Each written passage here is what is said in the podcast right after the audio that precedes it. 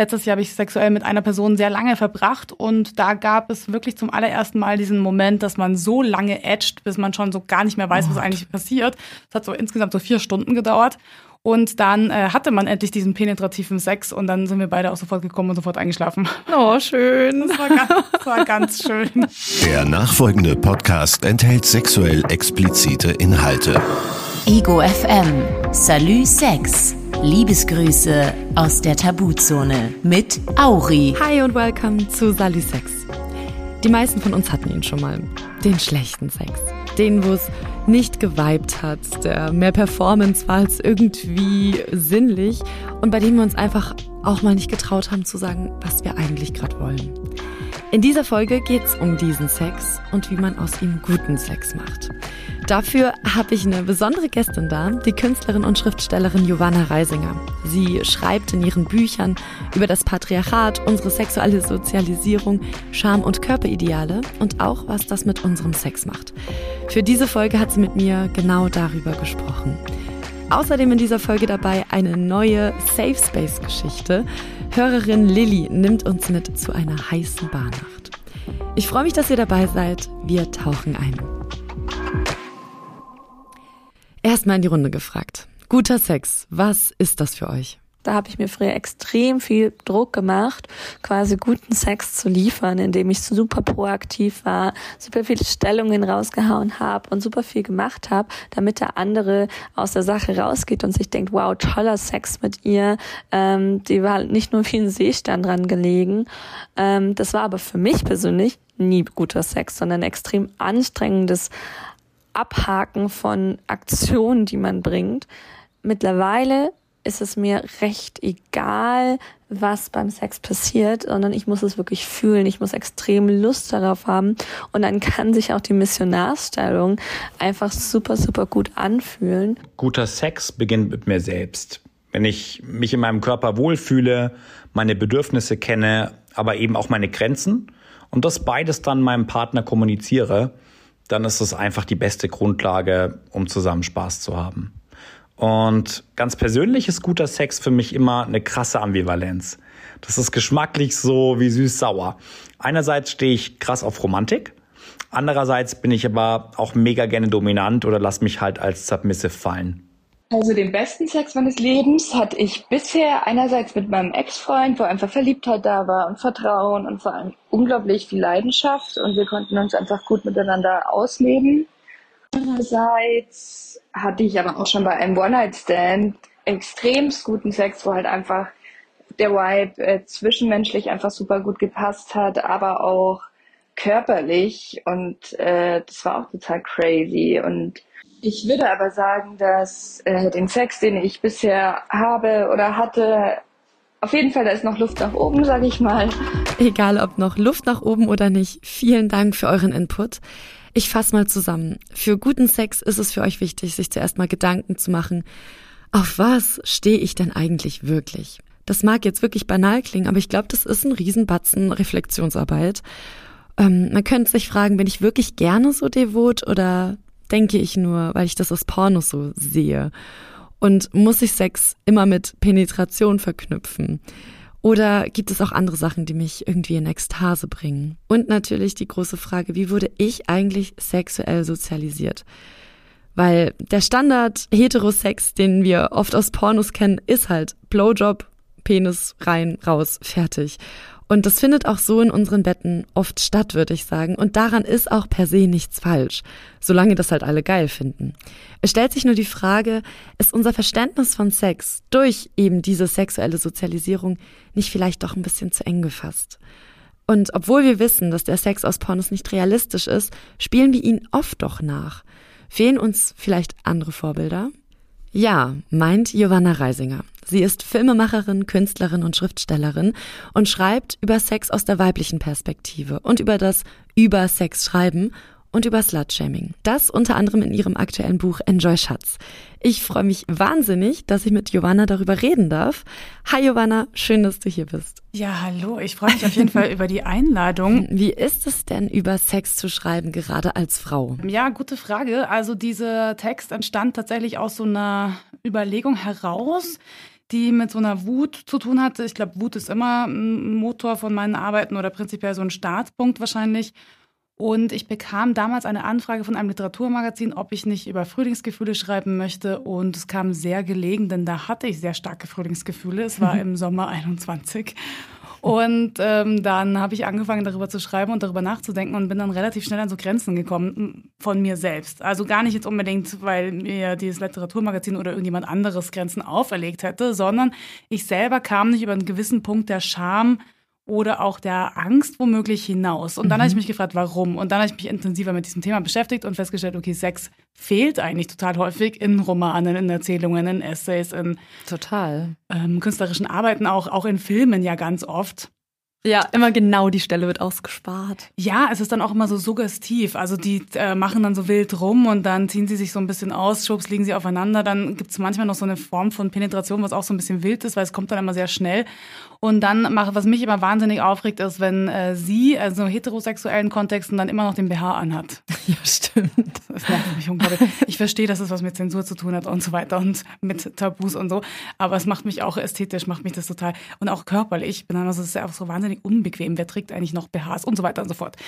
Und dann habe ich mich intensiver mit dem Thema beschäftigt und habe diesen ersten Text geschrieben und ähm, mich dann dabei ertappt, wie ich selber auch dann über einen bestimmten Grad eben noch nicht hinauskam und mich dann mir die Aufgabe gesetzt habe, okay, was passiert eigentlich, wenn ich mich wirklich so ausliefere, ne? meine eigenen Lust, meines eigenen, mein eigenes Begehren nochmal so untersuche und es verschriftliche. Und dann kam es aber auch zu ganz starken Überlegungen, die eben genau mit den Themen verknüpft sind. Also mhm. patriarchale Unterdrückung, Unterdrückungsmechanismen und Strukturen und ähm, Beschämungsstrategien, äh, die vor allem weiblich gelesene Personen ja auch trifft was passiert, wenn ich jetzt einen sexy Text schreibe und mir zum Beispiel ein Übergriff passiert? Was passiert? Also habe ich dann da schon meinen Schutz so ein bisschen ein Stück weit aufgegeben? Habe ich etwas riskiert dabei?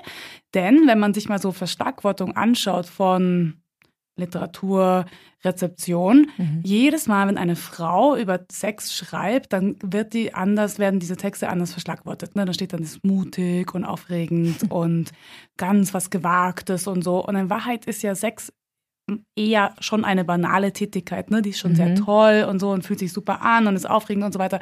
Aber für ganz viele Personen gehört sie ja auch so dazu, zu einer bestimmten Art von Leben. Und dementsprechend sollte sie auch gar nicht so ausgestellt werden, denke ich, diese Tätigkeit. Oder respektive bei männlichen Autoren wird ja auch nicht vorne drauf geschrieben, wow, mutiges Buch, weil da gibt's auch Sex. In deinem Buch schreibst du, ich konnte früher einen Schwanz befriedigen, als ich noch überhaupt wusste, wie eine Glitoris aussieht. Ich sehe wesentlich häufiger Brüste und Busen in Filmen als nackte Penisse. Das empfinde ich ganz genauso. Als 94 geborenes Millennial habe ich so die ähnliche Erfahrung gemacht das ist so eine Rückmeldung, die ich so ganz oft bekomme, sowas wie, ah ja, genau, du, das sind so Dinge, die waren bei mir genauso verhaftet in meiner Erziehung oder in meinem Aufwachsen, in meiner Sozialisierung auch als zum Beispiel Frau, dass mir so viel eher klar war, okay, es geht im Sex, im äh, heterosexuellen Kontext zum Beispiel ganz stark um die Bedürfnisbefriedigung des Mannes. Ne, wenn der dann kommt, dann ist auch der Sexakt vorbei. dann gibt's so mhm. klar, also auch die Struktur so zwischen Vorspiel und dann wird ähm, penetriert und dann wird noch maximal gekuschelt, ist so eine völlig interessante Annahme, dass das Sex sein könnte, ne? dass es sogar auch so klare Abläufe gibt.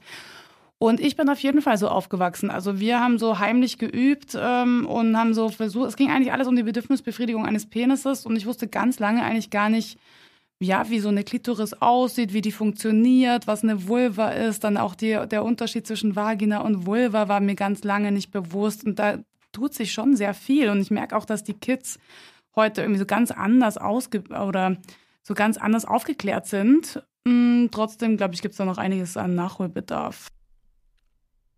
Auf jeden Fall und Übungsbedarf. Zum Beispiel ähm, die Sache mit dem Konsens, also das Aussprechen von Wünschen, Kommunikation vor, während und nach dem Sex. Ich glaube, das fällt vielen noch schwer. Ich zum Beispiel finde es ja ultra hot, wenn es konsensuellen Sex gibt. Ich finde das ja, wenn Leute über ihr Begehren sprechen können und über ihre Tätigkeiten auch oder was sie so vorhaben oder wenn man so miteinander spricht in erster Linie, ich finde es ultra hot. Ich finde es so sexy. Dann gibt es immer wieder so Leute oder so Ideen, die dann sagen, äh, nee, wenn man jetzt so konsensuellen Sex hat, also wirklich alles besprechen würde, dann würde das so ein bisschen den Reiz wegnehmen. I get it. Und manchmal mag es auch so sein. Ich habe auch manchmal einfach sehr gerne sehr aufregenden, sehr spontanen Sex. Mhm. Aber diese Verbalisierung von Lust und von Begehren macht ganz viel mit einem. Also wenn man mal selber versteht, was man eigentlich will und worauf man steht und was man eigentlich möchte und was einen auch dazu bringt, zum Beispiel einen Orgasmus zu erleben oder was auch immer, dann hilft es ja auch zu kommunizieren. Also in dem Moment, wo ich meinen, meinen Körper selbst erkannt habe oder erkenne oder erforsche, kann ich ja viel besser kommunizieren, okay, das geht in eine richtige Richtung und so weiter und so fort. Und ähm, ich hatte zum Beispiel mal einen Liebhaber und der fand es am Anfang total unangenehm, darüber so zu sprechen und hat mhm. sich da mhm. total geschämt dafür. Und ähm, irgendwann brach es aber dann so auf und dann war es aber richtig, richtig toll, weil man auch so gemerkt hat, okay, es geht auch um eine andere Verbalisierung von Körperlichkeit. Mhm. Das ist zum Beispiel so eine Strategie und dann auf jeden Fall die Abläufe. Die Abläufe müssen abgeschafft werden. Also ja. das Sex Erst gleich. Blowjob, oh. dann Lecken und dann Penetration fertig. Wenn es überhaupt zum Lecken kommt, ne? Also ganz oft wird das auch schon mal wieder ausgespart. Dabei ist es ungefähr das Tollste überhaupt. Ja. Aber der ähm, Sex ist nicht Penetration. Es bedeutet, Sex ist nicht gleich ähm, Schwanz in Muschi. Es ist mhm. einfach nicht so. Das, wenn man das so stark konzeptuiert oder so kontextualisiert, dann wird man relativ unglücklich, denke ich mal, aus dieser Sache rausgehen. Sex ist so viel mehr. Also ich meine, wild rummachen und aneinander reiben ist auch eine Form von Sex. Es ist einfach Sex. Rum, äh, sich anfassen, sich lecken, sich irgendwie auskosten, ne? dieses Vernaschen auch. Das ist alles eine Form von Sex. Und ich glaube, wenn man das schon mal überwunden hat, dass man so starren Abläufen folgt, dann hat man schon mal viel erreicht. Definitiv. Das hört sich aber auch leichter an als getan. Vor allem für uns Millennials und älter, die noch ganz anders aufgewachsen sind. Wer bei uns früher irgendwie Sex angesprochen hat und offen darüber geredet hat, der hat doch schnell einen Stempel aufgedrückt bekommen leicht zu haben oder sie ist eine Schlampe. Also vor allem bei weiblich gelesenen Menschen. Also wie du es gerade gesagt hast mit dem Aufwachsen und wo wir so herkommen. Es geht halt ganz klar auch um Ablehnung und ähm, Beschämungsstrategien. Also wie zum Beispiel Slut-Shaming war mhm. ja zu der Zeit, in der ja. wir Teenager waren, sehr groß und ist es nach wie vor. Ja. Und jetzt lebe ich zum Beispiel in so einer sehr progressiven, aufgeklärten Blase und ähm, wir sind alle irgendwie, keine Ahnung, alle sind poly und äh, offen und wie auch immer und es ist alles recht frei und man kann gut kommunizieren, es macht irgendwie Spaß. Aber seit ich diese Single-Kolumne für die FAZ übernommen habe, zum Beispiel, merke ich immer wieder, dass es auch ganz starke Grenzen gibt. Und ähm, wenn ich in der Kolumne darüber schreibe, was für ein heißes Wochenende ich hatte und ähm, was für aufregenden Sex mit einer random Person, wird sehr, sehr, sehr schnell in Kommentaren darüber geurteilt und ich werde ganz stark verurteilt. Das in erster Linie sind es Usernamen, die auf eine männliche Sozialisierung hinweisen. Und dann ist es so ganz klar so ablehnend wie sowas wie, mhm. naja, eine Frau wie du ist doch klar, dass die keinen Partner findet, wenn du die ganze Zeit in der Gegend rumbummst. Und das finde ich extrem spannend, weil diese Ablehnung immer noch so ganz stark verhaftet ist. Und äh, in der letzten Kolumne zum Beispiel habe ich geschrieben, dass ich nur noch äh, Männer date, wenn sie erstens HPV geimpft sind und zweitens entweder in Therapie waren und oder sind. Geil, finde ich richtig gut. Und auf drei Webseiten wurde ich zerstört. Sehr zum Amüsement meinerseits und auch anderer Leute. Dann merke ich auch so, wow, okay, also die Grenzen sind schon noch sehr stark da und ja. diese tradierten Rollenverständnisse sind auch noch ganz, ganz, ganz stark ähm, verhaftet in dieser Gesellschaft und ähm, Frauen, die viel Sex haben und darüber schreiben, scheinen immer noch, mhm. was heißt da auch viel, ne? Viel ist ja auch eine individuelle Bewertung, aber scheint immer noch eine Gefahr darzustellen und eingeschränkt zu werden, definitiv. Jetzt habe ich diesen Job, dass ich darüber schreiben kann und damit auch noch Geld verdiene und äh, irgendwie das meine Kunstform ist, aber ich stelle mir das schon noch mal anders hardcore vor, wenn man nicht in so einem geschützten Rahmen ist wie ich. Dabei haben nicht nur Frauen was Gutes davon, wenn wir aufhören zu slutshamen. Naja, das ist ja ganz klar so. Also das Patriarchat und die Ideen davon, also was so Körper angeht, betrifft ja nicht nur Frauen und weiblich gelesene Personen, sondern natürlich auch Männer und männlich gelesene Personen und auch alle anderen. Und diese Idee, es gibt ja so verschiedene Rollenverständnisse und Vorstellungen, ne? Und dann gibt's natürlich auch so diesen Macker. Und der Macker, also ich sage ja Macker gerne als liebevoll gemeintes Kosewort, aber es meint natürlich eigentlich etwas anderes. Und diese Form von Mann, die sich ja in erster Linie dann auch nimmt, was sie will, ne? Also dieses, diese Idee von Frauen wüssten ja gar nicht, dass sie eigentlich total gerne Sex haben wollen. Man muss da einfach nur drüber gehen über dieses Nein, weil sie werden unterdrückt von sich selbst. ist auch so, ähm, Digga, nein. Mhm. Und ähm, und dann gibt's natürlich auch diesen performativen Druck auf den zum Beispiel cis-männlichen Körper. Ne? Also da geht's dann auch ganz klar um, was ist das für ein Penis, da geht's um Leistung, da geht's um Dauer, da geht's um Größe, da geht's um Performance, da geht's aber auch ganz stark um Behauptung. Und auch das gehört ja dazu, zu einer bestimmten Form von, jetzt können wir sagen, schlechtem Sex, Weil wenn man sich dem dann noch so hingibt, ne, auch diesen Leistungsdruck oder diesen Gedanken, dann kann sie auch, das schränkt ja alles so ein. Also in dem Moment, wo ich da liege zum Beispiel und mich über meinen Körper, über meinen Körper nachdenken muss und ich gar nicht mehr im Fühlen bin oder in diesem Moment des Erlebens, sondern mit ganz vielen anderen Besch Sachen beschäftigt, nehme ich mich ja auch schon wieder raus aus dieser Situation und schränke mich ja schon wieder selbst ein. Und das ist ja das Tolle an der ähm, an intersektionalen feministischen Kämpfen, dass sie ja eben nicht nur auf jetzt zum Beispiel ein, ein Geschlecht oder eine marginalisierte Gruppe zurechtgeschnitten werden, sondern auf alle, ne? die Befreiung von allen in allen Bereichen. Und das hat mhm. natürlich auch was mit Sex zu tun und mit Körpern zu tun und das schließt ja alle mit ein. Weil du gerade von Macker gesprochen hast, äh, der denkt, die Frau weiß gar nicht, dass sie Sex haben will. Das klingt krass, aber ich glaube, das findet noch oft genug in den Betten dieses Landes hier statt. Und ich würde noch weitergehen und sagen, dass unsere Gesellschaft noch gar nicht so großes Interesse daran hat, dass Menschen mit Vulva auch sexuell erregt sein sollen. Das sieht man allein schon daran, dass es bei Männern Mittel gibt, die helfen, erregt zu sein oder erregt zu bleiben, sprich Viagra zum Beispiel. Aber es gibt noch kein Pendant zu Menschen mit Vulva dafür. Das finde ich ultra krass. Ähm, ja, ich hatte das auch schon oft, dass ich gar nicht so erregt war oder körperlich gar nicht so erregt war, aber irgendwie trotzdem in dieser Situation mich so befand und dann irgendwie da nicht so wirklich rauskam und dann irgendwie schon auch irgendwie Lust hatte und oder auch nicht oder nicht genau wusste, wie man Grenzen kommuniziert, dies, das, alles so spielte da zusammen und dann war das relativ pragmatisch. Dann wurde da so in die Hand gespuckt oder einfach gleich drauf und das wurde so drauf geklatscht und dann war auch schon dieser Penis da. Das finde ich wirklich nach wie vor eine sehr interessante Beobachtung, wie das so funktioniert, mit welcher Selbstverständlichkeit man dann mhm. da einfach so rangeht. Ne? Man könnte ja auch irgendwie sagen, zum Beispiel bei konsensuellen Sex, hm, was brauchst du denn, was willst du denn jetzt oder so, wie wollen wir es denn machen? Hey, guck, ich habe hier auch so ein bisschen Kleidgel mhm. oder so mhm. oder wie auch immer. Und ähm, diese, das war so etwas, war in meiner Teenagerzeit, war das so ganz stark. War wie so, ja. als gäbe, hätte es da so eine Art von naja, okay, wenn die da jetzt nicht nass genug ist, dann einfach mal schnell drauf spucken. Ja, genau, dass man diese Brücke gar, gar nicht schlägt zu, oh, dann ist sie vielleicht, dann hat sie vielleicht gar keine Lust oder ist noch nicht so weit. Ja, genau, oder sie braucht dann was anderes oder so. Und manchmal kann es natürlich auch mega hot sein, ne? mhm. ist ja klar. Also ich meine, es gibt auch manchmal, es ist ultra sexy. Es ist halt so, Sex ist ja auch so ein toller Prozess, ist ja so ein Ablauf und auf den muss man sich ja irgendwie auch einlassen können. Also Letztes Jahr hatte ich eine, äh, oder letztes Jahr habe ich sexuell mit einer Person sehr lange verbracht und da gab es wirklich zum allerersten Mal diesen Moment, dass man so lange edgt, bis man schon so gar nicht mehr weiß, oh. was eigentlich passiert. Es hat so insgesamt so vier Stunden gedauert. Und dann äh, hatte man endlich diesen penetrativen Sex und dann sind wir beide auch sofort gekommen und sofort eingeschlafen. Oh, schön. Das war ganz, das war ganz schön. ähm, für alle, die nicht wissen, was Edging ist, kannst du es kurz. Ja, es geht im Grunde um so ein Ausreizen, so ein Auslotsen. Also wirklich so ein, ja, halt so wie on the edge, ne? Also wirklich so ein, man macht so miteinander rum und man lässt sich so ganz viel Zeit und man will irgendwie, keine Ahnung, in dem Moment war es so ganz klar, okay, man will jetzt diesen penetrativen Sex, man will jetzt da irgendwie diesen Penis in dieser Vagina haben und dann hat man es aber so lange ausgereizt, bis man einfach schon so drüber und so geil war, dass man eigentlich eh gar nichts mehr anderes konnte.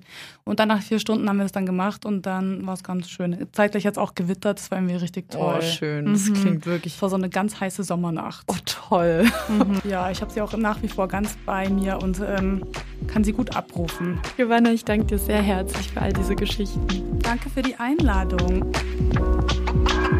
Wir müssen unsere sexuellen Abläufe hinterfragen und einsehen, Sex kann unterschiedlich aussehen. Und wenn wir das auch noch formulieren können, was wir wollen, umso hotter. Das war Giovanna Reisinger. Ich danke ihr nochmal sehr herzlich für das schöne Gespräch. Ihr Buch Enjoy Schatz findet ihr in den Show Notes. Da habe ich euch den Link reingepackt. Guter Sex, schlechter Sex. Ich habe aus dieser Folge mitgenommen, es lohnt sich, sich zu trauen, Dinge anzusprechen, auch wenn es First Place erstmal ungewohnt ist. Und jetzt, wie versprochen, eine neue Geschichte aus der Community, jetzt mit Lilly. Salut Sex. Safe Space. Sie hat eine heiße Barnacht gehabt und schon den ganzen Abend ein Auge auf einen Typen geworfen. Also es war so, wir waren an einem Abend äh, mit Freunden unterwegs in verschiedenen Bars und der Vibe war eh schon so voll sexuell aufgeladen und jeder hatte irgendwie Bock aufeinander, wie es tatsächlich in unserem Freundeskreis immer so ein bisschen ist. Und dann waren wir halt in einer Bar, die einen haben so angefangen rumzumachen. Da meinte der Typ, auf den ich ein Auge geworfen habe, ähm, meinte so, okay, ich glaube jetzt auch Zeit für uns. Und ich so, yo Bro, let's go. Sind wir aufs Klo, aufs Perso-Klo, auch noch so dumm. Und ja, haben dann da angefangen, asozial rumzumachen, haben auch angefangen zu vögeln, natürlich mit Gummi. Girls, habt immer ein Gummi für euch selber dabei. und irgendwann hatten wir, keine Ahnung, Bock auf Analsex. Und dann hatten wir einfach Analsex in diesem Perseklo mitten in der Nacht. Ähm, die Leute, die anderen wollten irgendwann gehen, klopfen so gegen die Tür und dann so, oh, und wir so, ja, ja, wir kommen gleich, wir kommen gleich. ähm, sind wir dann auch somehow irgendwie. Ähm, und ja, das war auf jeden Fall meine Story von dem Analsex in der Bartoilette des Nächtens. Vielen herzlichen Dank an dich, Lilly, fürs Teilen dieser Geschichte. Lilly hat von ihrer sexuellen Begegnung in einer Bar berichtet. Wenn auch ihr eine Geschichte für unseren Safe Space habt, dann gerne, gerne her damit. Schreibt mir an studio.egofm.de. Und jetzt sage ich vielen Dank fürs Zuhören. Das war's mit der Folge. In der nächsten schauen wir uns genauer diese Sache mit dem Dinge ansprechen. Es geht um Konsens. Ich habe mich mit dem Kollektiv Consent Calling getroffen und war mit ihnen auf einem Festival und habe mit unterschiedlichsten Leuten über Sex und Konsens gesprochen. Es war richtig cool und ich nehme euch mit auf dieses Festival. Das und mehr hört ihr in der nächsten Folge. Ich freue mich, wenn ihr da auch wieder dabei seid. Bis dahin, alles Liebe, eure Auri. Salü Sex. Du willst etwas loswerden? Schreib uns direkt bei Instagram oder via Mail an studio.egofm.de. Für neue Folgen abonniere Salü Sex auf deiner Podcast-Plattform und bei Instagram. Alle Infos und weiterführende Links zum Podcast findest du in den Show Notes und auf egofm.de. Salü Sex, Liebesgrüße aus der Tabuzone, ist eine Produktion im Auftrag von Ego FM. Moderation und Produktion Auri Sattelmeier. Programmverantwortlich bei Ego FM Fred Schreiber. Projektkoordination Ego FM Sebastian Heigl. Ego FM. Schöne neue Radiowelt.